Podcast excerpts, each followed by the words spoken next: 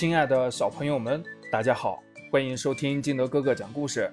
今天我们继续来讲《豆豆学习记》第二章。我就是很聪明。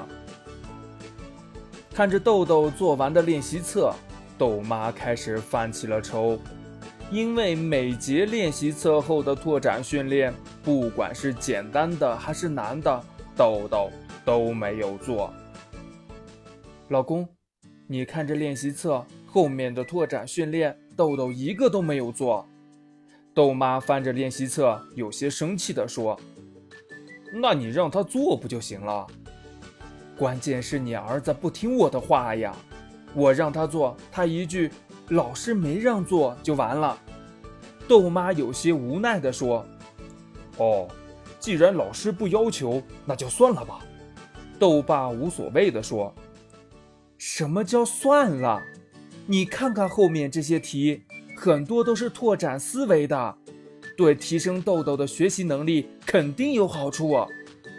豆妈白了豆爸一眼，继续说：“我看咱们得想个办法，别让豆豆一看见这类的题就直接止步。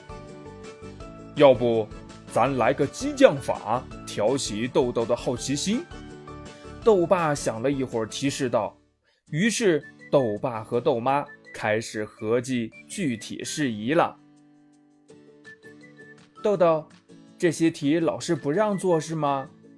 豆豆看了一眼，回答说：“嗯，的确，这些题还真有点难度。”豆妈偷偷的看了一眼豆豆，接着说：“只有聪明的孩子才能做得出来呢。”豆豆听豆妈这么一说，心里不乐意了，抬起头问道：“难道我不聪明吗？”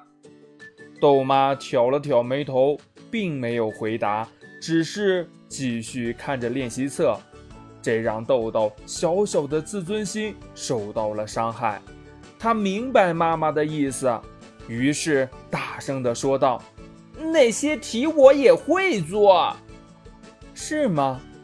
可是，我没有看见你有做呀。豆妈翻了几页练习册，说：“那是因为老师说可以不做，我才没有做的。”豆豆解释说：“是吗？”豆妈拉着长长的尾音，明显的不相信。那我做给你看。为了证明自己，豆豆拿过豆妈手里的练习册，做了起来。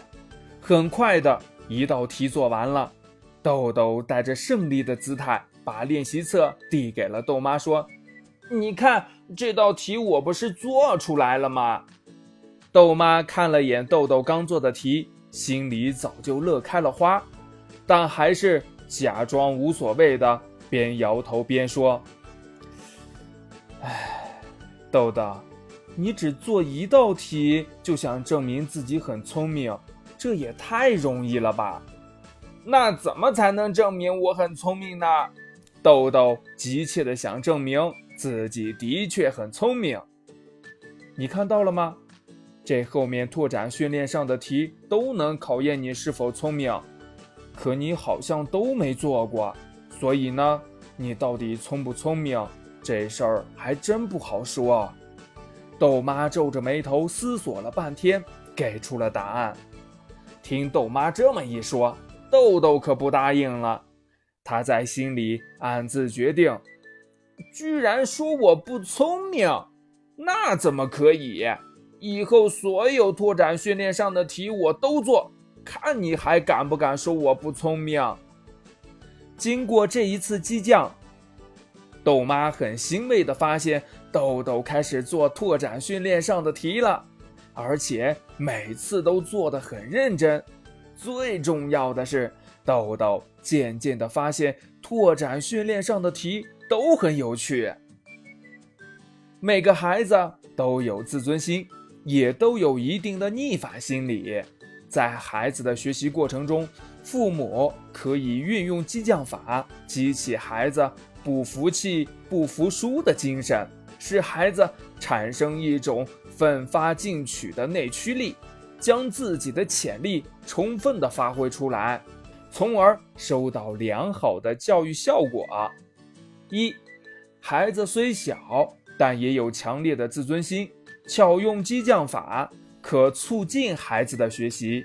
作为家长，要了解孩子的情况，确定适宜的期望目标。父母们恨铁不成钢的心态是可以理解的，但也不能操之过急，而要给孩子设定适宜的目标，让孩子通过努力看到自己的进步，享受成功的乐趣，这样激将法才会起到激励的效果。二，掌握好孩子的心理承受力，采取恰当的方式刺激孩子。教育心理学研究表明，每个孩子承受外界环境的刺激或压力都有一定的限度，在这个限度内，父母给予刺激，压力的强度和孩子的内驱力成正比，压力就会变成动力。如果超过了这个限度，就会导致孩子做出相反的举动，从而破罐子破摔。因此。父母要根据孩子的个性和心理特征来刺激孩子。美国教育心理学家索里和特尔福特研究得出，男孩易受斥责影响，女孩易受颂扬影响。对于男孩，可适当的运用一些激将法；对于女孩，则尽量少用激将法。即使使用激将法，也不宜在公开的场合使用。三，掌握好教育情景，抓住最佳的激将时机。在不同的情景中，即使是对同一个孩子使用激将法，也会产生不同的效果。比如，在孩子遇到失败和挫折时，运用激将法是不太适宜的，最好用鼓励和安慰的方式。当孩子。得意忘形或者自由散漫时，则可以运用激将法。因此，采用激将法一定要选择好时机哦。